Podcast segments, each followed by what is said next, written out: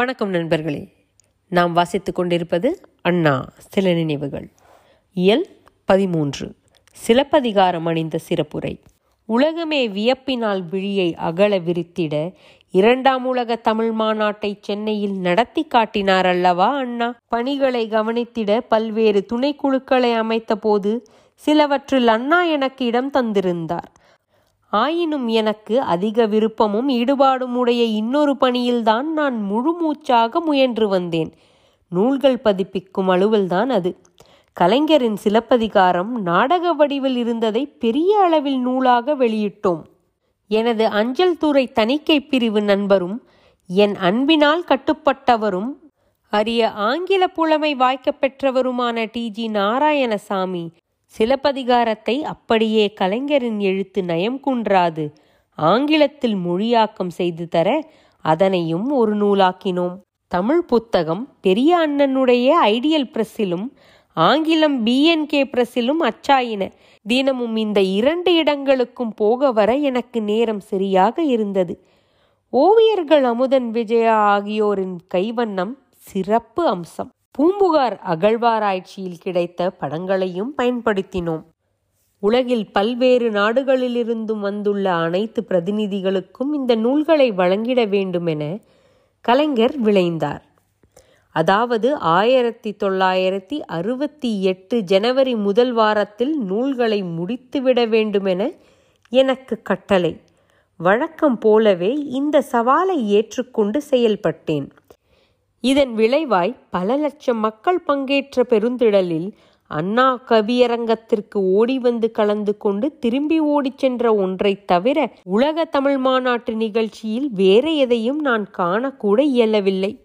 ஆங்கில சிலப்பதிகார நூலுக்கு அண்ணாவிடம் ஒரு அணிந்துரையை கேட்டார் கலைஞர். தருகிறேன் என்று அவரிடம் எளிதாக கூறிவிட்டார் அண்ணா. வாங்கி போட்டுக்கங்க சார் என்று ஆணை எனக்கு. அப்போது முதல் அண்ணாவை அடிக்கடி சந்தித்து அண்ணா சிலப்பதிகாரம் அண்ணா சிலப்பதிகாரம் என்று நினைவூட்டத் தொடங்கினேன். முதலமைச்சர் பொறுப்பிலுள்ள அண்ணாவிடம் எழுதி வாங்குதல் அவ்வளவு எளிதான காரியமா? நண்பர் கஜேந்திரன் தானே பிஏ அசரிடம் சொல்லி அண்ணாவுக்கு நினைவூட்டுமாறு கேட்டுக்கொண்டேன். பலமுறை ஆகட்டுங்க கருணானந்தம். அண்ணாவுக்கு நேரம் இல்லைங்க என்ற பதிலையே அவரும் அழுக்காமல் தந்து வந்தார். ஒரு நாள் எழும்பூர் ரயில் அடி சென்று இரவு திருச்சிக்கு புறப்பட்ட அண்ணாவை சந்தித்து வெளியூரில் இருக்கும்போது அல்லது ரயிலில் இருக்கும்போது தொந்தரவு குறைவாக இருக்குமே அண்ணா? அந்த சிலப்பதிகார அணிந்துரையை எழுதி வாருங்கள் என்று கேட்டுக்கொண்டேன்.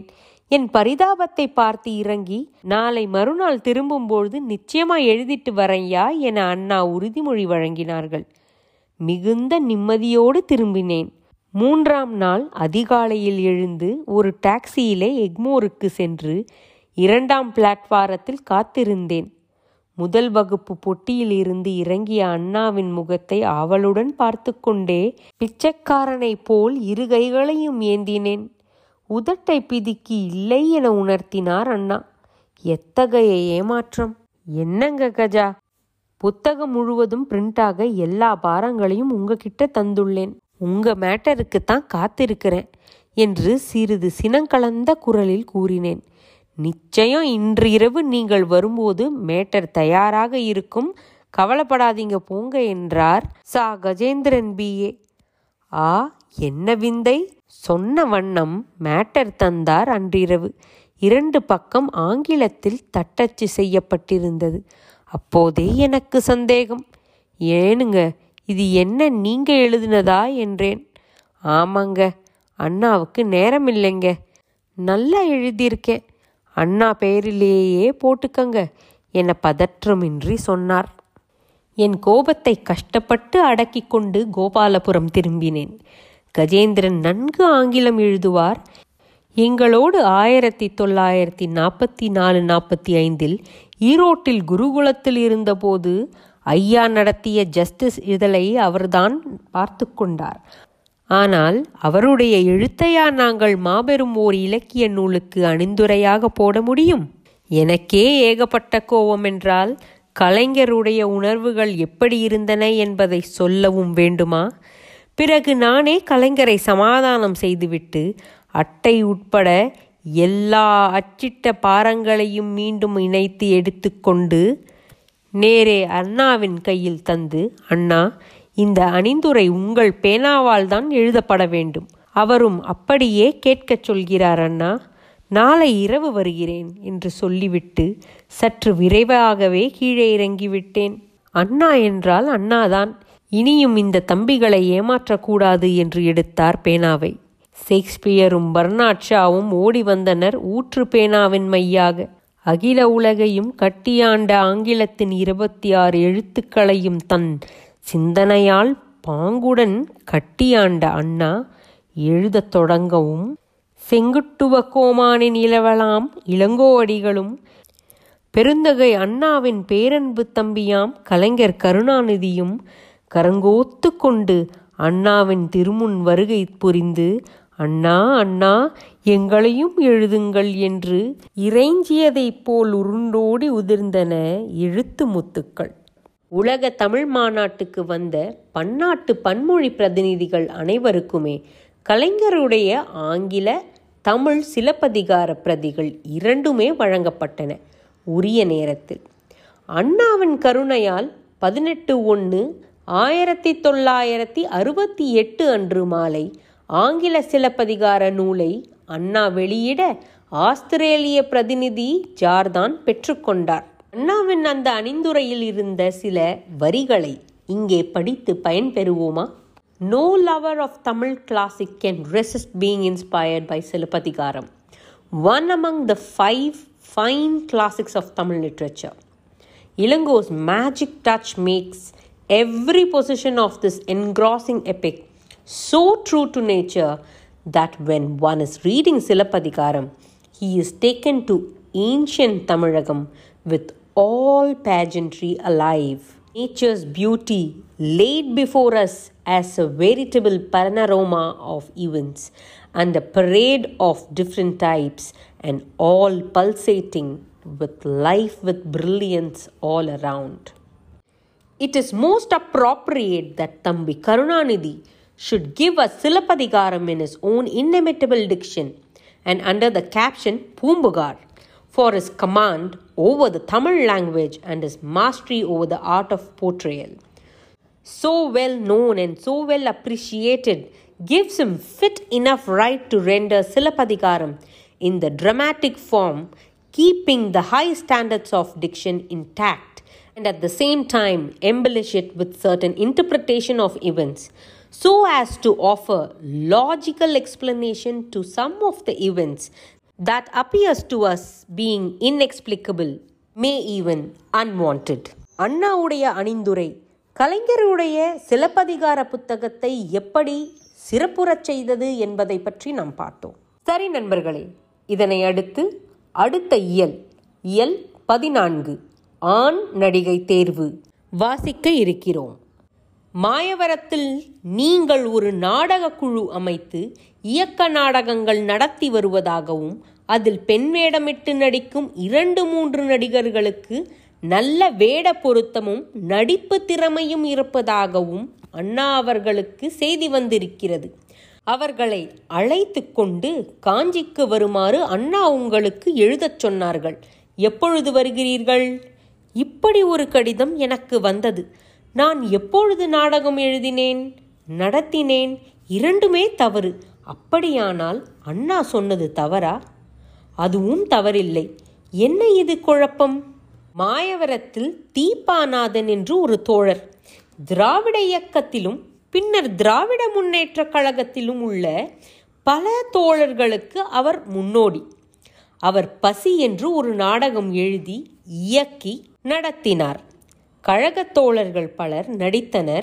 நாடக அமைப்பில் அவருக்கு மனநிறைவு ஏற்படவில்லை. என்னிடம் வந்தார். நான் சில திருத்தங்கள் செய்து கழக கருத்துக்கள் நிறைய இடம்பெறச் செய்தேன். சில பாடல்கள் எழுதினேன்.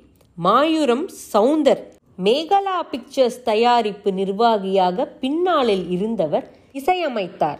நடிகர்கள் சொந்த குரலில் பாடினர். நண்பர் ஈவி கே எஸ் சம்பத் அவர்கள் தலைமையில் முதல் நாளும் கலைஞர் மு. கருணாநிதி அவர்கள் தலைமையில் இரண்டாம் நாளும் நாடகங்கள் நடத்தி வெற்றியுடன் முடித்தோம். ஓ இப்போது புரிகிறது. நண்பர் சம்பத் அவர்கள் அண்ணாவிடம் இது பற்றி கூறியிருக்கிறார். உடனே ஸ்ரீபாட் பெண் வேடம் நடிக்கும் நடிகர்கள் இருவர் வில்லன் நடிகர் ஒருவர் ஆக மூவரையும் அழைத்து கொண்டு காஞ்சி புறப்பட்டேன். தம்பி அரங்கண்ணல் அவர்களும் தம்பி தில்லை வில்லாளன் அவர்களும் காஞ்சியில் அண்ணா வீட்டில் தங்கி திராவிட நாடு இதழின் துணை ஆசிரியர்களாக பணியாற்றிய தருணம் அது. அண்ணா வில்லாளனிடம் சொல்லி எனக்கு கடிதம் எழுத பணித்திருக்கிறார்கள். நேரே திராவிட நாடு அலுவலகத்துக்கு சென்றோம். வாங்கண்ணா இவர்கள் மூன்று பேரும் இங்கே தங்கட்டும். சாப்பாடு நான் பார்த்துக்கொள்கிறேன் நீங்கள் வில்லை அழைத்து கொண்டு அண்ணா வீட்டுக்கு போங்க என்றார் அரங்கண்ணல். ஈரோட்டிலிருந்து புறப்பட்டு ரயிலில் வந்து விடியற்காலை அரக்கோணத்தில் இறங்குவதாக சம்பத் அண்ணாவிற்கு தந்தை கொடுத்திருந்தார். இந்த ஐயா வில்லாளனும் நீயும் அதிகாலையில் நம்ம சுந்தாவை எழுப்பி காரை எடுத்துக்கொண்டு அரக்கோணம் போய் சம்பத் வருகிறான் அழைத்து வாருங்கள் நாளை உன் நடிகர்களை ரிஹர்சல் பார்ப்போம். சரி சாப்பிடு என்றார். அண்ணா சந்திரமோகன் சிவாஜி கண்ட இந்து ராஜ்யம் நாடகத்து உரையாடல் பகுதிகள் சிலவற்றை அந்த நடிகர்களிடம் தந்து மனப்பாடம் செய்து வைத்திருக்கச் சொன்னோம். அரக்கோணத்துக்கு காலையில் மூன்று மணிக்கே சென்று காத்திருந்து சம்பத்தை அழைத்து வந்தோம். என்ன சம்பத்து? இது உங்க வேலையா? என்ன அசல் நாடகக்காரனாகவே ஆக்கிவிட்டீர்களா? என்றேன் அன்புடன். இல்லைங்க அவங்க ரெண்டு பேர் வேஷ பொருத்தமும் நடிப்பும் உண்மையிலேயே பெண்கள் போலவே இருந்தது. அதைத்தான் அண்ணாவிடம் சொன்னேன் என்றார் சம்பத். மறுநாள் ஒத்திகை பார்க்கப்பட்டதும் அவர்களை அனுப்பிவிட்டு நீ இறையா? சம்பத்தும் வந்திருக்கிறானே என்றார் அண்ணா. இல்லைண்ணா லீவ் இல்லை. நானும் போகிறேன் என்று புறப்பட்டேன் அவர்களுடன். அந்த நடிகர்களை தம்முடைய நாடகங்களில் பயன்படுத்திக் கொள்ள எண்ணினார்கள் அண்ணா. ஆனால் நேரமின்மையால் அது நிறைவேறவில்லை.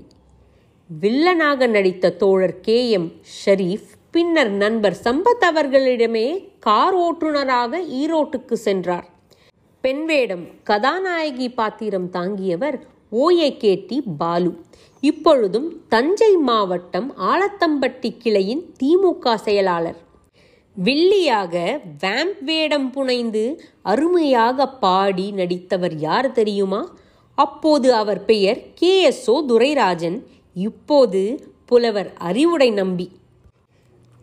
இந்த எபிசோடில் அண்ணாவுடைய நாடகங்கள் மேலே உள்ள ஆர்வமும் திறமையுடையவர்களுக்கு வாய்ப்பளிக்க வேண்டும் என்ற எண்ணமும் நம்மளுக்கு தெளிவாக புரிகிறது. சரி நண்பர்களே அடுத்த இயல். இயல் பதினைந்து இறால் மீனும் நெத்திலி கருவாடும் வாசிப்போம். செம்பன்னார் கோயில் சட்டமன்ற தொகுதி மக்கள் தங்கள் உறுப்பினரான விளநகர் கணேசனுக்கு புதிதாக ஒரு பியட் கார் வாங்கி வழங்க இருந்தார்கள். அண்ணா நீங்கள் நேரில் வந்து அந்த கார் சாவியா அவரிடம் தர வேண்டுமாம் என்று தமிழ்நாட்டின் முதலமைச்சர் பேரறிஞர் அண்ணா அவர்களிடம் வேண்டினேன். அங்கே வர இப்ப ஏதையா நேரம்? ரெண்டாவது இது ஒரு பேட் பிரசிடென்ட் கெட்ட முன்மாதிரி. ஆகி போய்விடும். நம்ம கணேசன்னு இப்ப வந்தா அப்புறம் ஒவ்வொரு எம்எல்ஏவும் தன் தொகுதியில கார் நிதி வசூல் தொடங்கிடுவாங்க என தயக்கம் தெரிவித்தார் அண்ணா. தவறான முன்மாதிரியா இருக்க கூடாதுதான். ஆனா கணேசனை பொறுத்த வரைக்கும் ஏற்கனவே ரொம்ப நாளா ஃபியட் கார் வைத்திருக்கிறார். அந்த அளவுக்கு தகுதி உள்ள பையன் என்பது உங்களுக்கே தெரியுமே அண்ணா. எப்படியாவது அந்த பகுதியில் ஒரு பொது நிகழ்ச்சிக்கு வரமாட்டீங்களா என்ப என்கிறது தான் உள்நோக்கம் எங்களுக்கு. நான் கெஞ்சினேன். வெற்றி. நான் தேதி கேட்டு அண்ணா மறுத்ததாக சரித்திரமே இல்லை. உடனே சென்னையிலிருந்து மாயூரம் விரைந்து கார் வழங்கும் விழாவிற்கு ஏற்பாடு செய்யச் சொன்னேன். முதலமைச்சர் பொறுப்பேற்றதற்கு பின்னர் அண்ணா மாயூரம் வருவதால் அரசு அதிகாரிகள் தம் வழக்கப்படி பயணியர் விடுதிகளில் இடம் வசதி செய்து தங்குவதற்கான எல்லா செயல்களிலும் ஈடுபட்டனர். ரயிலில் வந்து அதிகாலை இரண்டு பதினைந்து மணிக்கு இறங்கினார்கள்.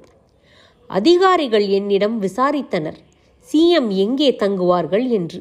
நான் சொன்னேன் இப்போதுள்ள வழக்கப்படி ஜிஆர் வீட்டுக்குத்தான் செல்லக்கூடும் என்பதாக. இறங்கியவுடன் கேட்டேன் எங்கண்ணா போகிறோம்? வழக்கப்படிதான் என்ற பதிலும் புன்னகையும் வெளிவந்தன. பிரமாதமான பொதுக்கூட்டத்தில் காரின் சாவியை கணேசனிடம் வழங்கினார் அண்ணா. விழா அருமையாக அமைந்திருந்தது. ஆனால் அடுத்த மாதம் நடந்த நிகழ்ச்சி என் மூக்கை உடைத்து விட்டது. மாயவரம் தொகுதி மக்கள் தங்கள் எம்எல்ஏ ஆன கிட்டப்பாவுக்கு ஒரு அம்பாசிடர் கார் வாங்கி வழங்கினர். அதற்கும் அண்ணா அவர்களையே அழைத்தனர். இது ஒரு தீய பழக்கமாக தொடரும் என அண்ணா தொலைநோக்குடன் கூறியது நூற்றுக்கு நூறு உண்மையாகிவிட்டதே. இருவரும் என் சொந்த உபயோகத்திற்கு தங்கள் கார்களை தந்து உதவினார்கள் என்பது வேறு விஷயம். இருந்தாலும் இவை யாவும் அண்ணாவுக்கு தர்ம சங்கடமான காரியங்களாகுமே அல்லவா? அதற்கு நானும் கருவியாக இருந்தேனே. இரவு செம்பொன்னார் கோயிலிலே விருந்து கணேசன் சார்பாக சேதுராஜா வீட்டில். இவர்கள் அண்ணாவுக்கு வேண்டிய குடும்பத்தினர் ஊரில் உள்ள மீன்களையெல்லாம் வலை வீசி பிடித்து வந்து விட்டார்கள். அண்ணாவுக்கு இடப்புறம் தில்லை வில்லாளன் வலப்புறம் நான். ஏராளமான டிஷ்ஷஸ் வகைகள். இறால் வறுவலின் மனம் மூக்கை துளைக்கிறது. வில்லாளனும் என்னைப் போலவே சாப்பாட்டுப் பிரியர் ரசிகர். அவர் இந்த இறாலை விட அதில் போட்டிருக்கிற மசாலா தான் ரொம்ப ருசி அண்ணா என்கிறார். நானோ என் இலையில் இருந்த இறால் மசாலாவை சாதத்தோடு நன்கு பிசைந்து அண்ணாவின் இலையிலே வைத்து சாப்பிடுங்கள் என்கின்றேன். நான் இறால் சாப்பிட்டால் என் வயிறு கோளாறு செய்யும் என்பது ஒரு ரகசியம். சின்ன சின்னதா இன்னொரு மீன் இருக்குமே முழுசா சாப்பிடுற மாதிரி. அது என்ன? அண்ணா. அது சென்னாங்குனி. வில்லாளன். அது இல்லப்பா வேற ஒன்று அது பேரு நெத்திலியா நெற்றிலியா? இது நான் ஆமாம் அதேதான். அது கூட எனக்கு பிடிக்கும் என்று அண்ணா சொன்னதும் என் மூளையில் எழுதி கொண்டேன் இதை மட்டும். தெற்கு சீமையில் நல்ல தண்ணீரில் மிகச்சிறிய ஐர மீன்கள் கிடைக்கும். அதையும் முழுசாக சாப்பிடலாம். கடல் நீரில் நெத்திலி மீன் இருக்கும். பச்சையாகவும் கருவாடாகவும் சாப்பிடுவார்கள் என்று என் பரந்த அனுபவத்தை காட்டிக்கொண்டேன் ஐந்து நாட்களுக்கு ஒரு முறை அலுவல் நிமித்தமாக சென்னை செல்பவன் நான். அப்போதெல்லாம் நெத்திலி கருவாடை ஒரு காகித பையில் நிரப்பி நாற்றத்தை மறைக்க கருவேப்பிலை தழைகளை நிறைய சுற்றி மேலும் தாளும் போட்டு நன்கு கட்டி எடுத்துச் சென்று அண்ணாவுக்கு அதாவது அண்ணியிடம் தருவேன். நெத்திலி கருவாட்டில் எத்தனையோ ரகம் உண்டு உயர்தரமான முதல்நிலை கருவாடு பொன்னிறம் உள்ளது இதை தேர்ந்தெடுத்து எனக்கு வாங்கித்தர இருவரை கண்டுபிடித்தேன். விளநகர் கணேசன் ஒருவர் மற்றொருவர் ரயில்வே ஸ்டேஷன் மாஸ்டராக உள்ள ரங்கநாதன். இவர் எனக்கும் என் நண்பர் பயண சீட்டு பரிசோதகர் குணசேகரனுக்கும் பயங்கரமான மீன் விருந்து படைப்பவர். ஒரு நாள் ரயில் தாமதமாகி நான் அண்ணா வீடு சென்றபோது நள்ளிரவு நேரம். டாக்ஸியை நிறுத்திவிட்டு மேலே சென்றேன். அண்ணா படுத்திருந்தார்கள். அவர்களை தொந்தரவு செய்ய வேண்டாம் என எண்ணி அந்நியாரிடம் கருவாடு பார்சலை தந்துவிட்டு திரும்பிய போது ஆளரவம் கேட்டு யார் என்றார்கள் அண்ணா. நான் தான் அண்ணா கருணானந்தம். கொஞ்சம் நெத்திலி கருவாடு கொண்டாந்தேன். வேண்டாம் ஐயா என்னால் சாப்பிடவே முடியலையே. இது எதுக்கு இனிமே? என்ற குரலில் வேதனை கலந்த சோகம் இழைந்திருந்தது. அதற்கு பிறகு என்னென்ன நிகழ்ந்து விட்டன? நான் நெத்திலி கருவாடு வாங்குவதை மட்டுமல்ல அண்ணாவின் நினைவாக நெத்திலி மீனோ கருவாடோ சாப்பிடுவதையும் விட்டுவிட்டேன். இந்த இயலில் அண்ணாவின் தொலைநோக்கு பார்வையை பற்றியும் அண்ணாவுக்கு மீன் வகையில் பிடித்தமான மீன் எதுவென்பதை பற்றியும் அறிந்து கொண்டோம். மீண்டும் அடுத்த இயல் வாசிப்பில் சந்திப்போம். நன்றி.